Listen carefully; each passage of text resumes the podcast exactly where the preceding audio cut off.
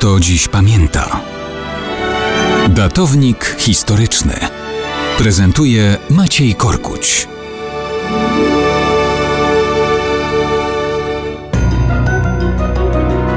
Mało kto dziś pamięta, że 18 kwietnia 1518 roku, a więc 505 lat temu, odbyła się w katedrze wawelskiej pełna przepychu ceremonia zaślubin i koronacja. Na ślubnym kobiercu stanął jeden z najpotężniejszych władców ówczesnej Europy, Zygmunt I Jagiellończyk, który potem przejdzie do naszej historii pod przydomkiem Stary. Jego wybranka to córka księcia Mediolanu Diana Galeazzo Sforcy i Izabeli Aragońskiej Bona.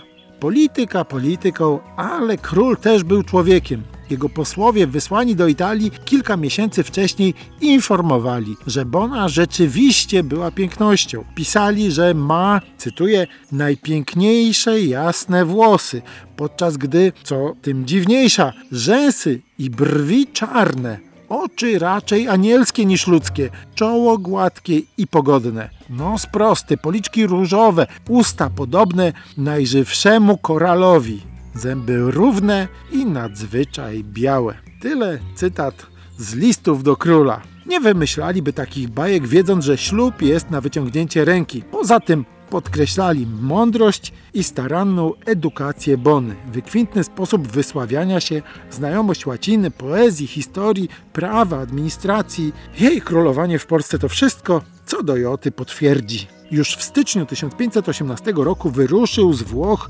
orszak, który przez wybrzeże Adriatyku, Grac i Wiedeń po niemal czterech miesiącach dotrze do granic Polski. Bona miała lat 24. Zygmunt był mężczyzną 50-letnim, ale w dobrej kondycji, silny mężczyzna, ponoć łamiący wciąż nawet podkowy w dłoniach. Uroczystości w katedrze 18 kwietnia 1518 roku olśniewały przepychem. Zygmunt rzeczywiście był oczarowany urodą Bony. Nazajutrz obdarował ją złotem, rubinami, szafirami, diamentami, szmaragdami oraz bezcennymi materiami ze złotogłowiu, aksamitu i tak dalej, i tak dalej. Ech, co to był za ślub.